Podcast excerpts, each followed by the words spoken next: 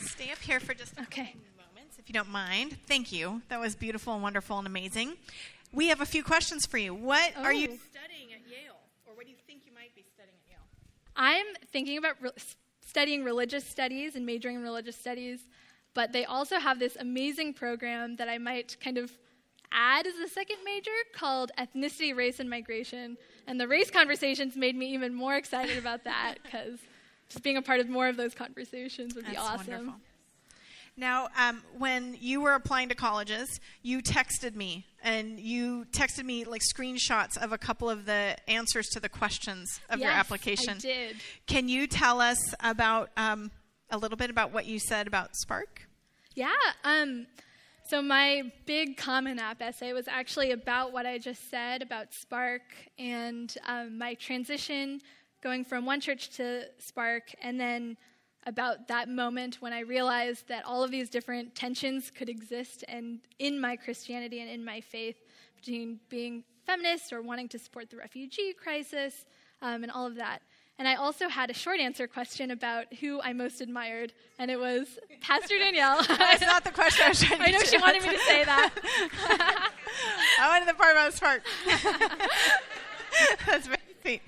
Um, what I was so moved by was that, like, you're applying to Yale and you're writing about how the thing that that is intriguing to you is a place and a space where where your faith in Jesus can find a home and be at home with reconciliation, with uh, women's rights, with refugee concerns, with all of those things together. And honestly, um, I didn't think when we were starting Spark that I wasn't sure that was going to be possible.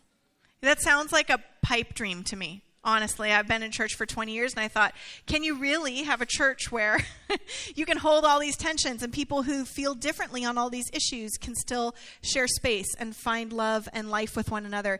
And so I just wanted to bless God for the fact that um, you found that here because that feels like a miracle to me. And part of the reason why it happened is because you came and because all of you are here. You're the ones that make those you know, pie in the sky prayers and dreams of can we be a follower of a group of followers of Jesus, followers of the way that are seeking and striving and um, leaning into discomfort.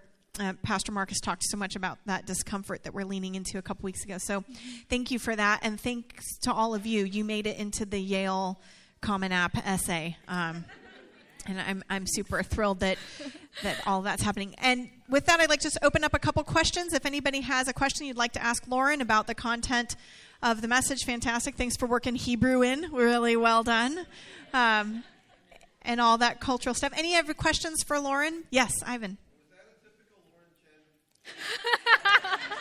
yes, all Lauren Chan servants. I think my classmates, I don't go to a school that's religious in any way, so the fact that I'm giving a sermon is something that my classmates would describe as a typical Lauren Chan thing to do.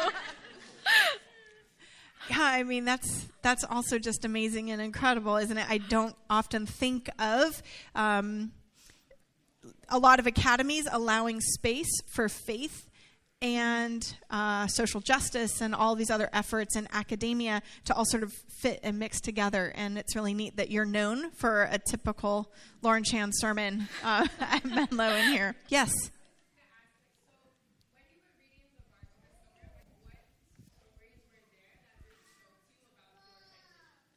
About my transition, well, I definitely spent the most time in that Abrahamic section of like Beit Av. What does it mean to move around?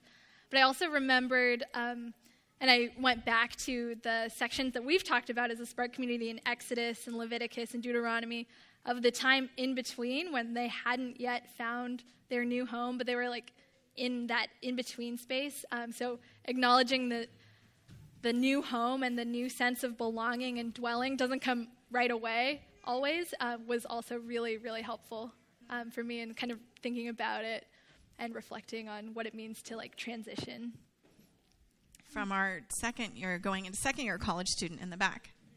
What's it like to be in between? yeah, very true. Thank you all for being here. And I want to just say to all of our young and old here at Spark for the intergenerational pastor to come. We recognize that each one of you has a story um, that you can come up and share, that you can come and, and give and, and speak into this community. And we want to let you know that you are welcome to do that here. So if you feel called and you want to work on this, Lauren spent a lot of um, effort. She made it look effortless. Um, but I know the effort she put into this moment, um, the interviews that she sought out, um, going to meet and talk with people, and um, working hard to bring this to you. And I want to bless God for all of your effort that really. Um, I tried to not cry like four or five times, and I thought, if I'm crying, how much more must your parents be crying? that was too much. Um, it's just beautiful. So, anyway, if, if you want to get your hands dirty here at Spark, either through teaching or through leading or through small groups or hospitality or set up, tear down, sound, and all of that, please know we are excited that you're here. We've always said that Spark will take the shape of the people who come. And as you all together start to work together to build this community, um, we bless God for the way in which all of us together are doing that. We have a very flat organization here at Spark, and um, and the head is is God. So that's what we're aiming for. Thank you again. Bless God. One more round of applause for Lauren. Thanks so much.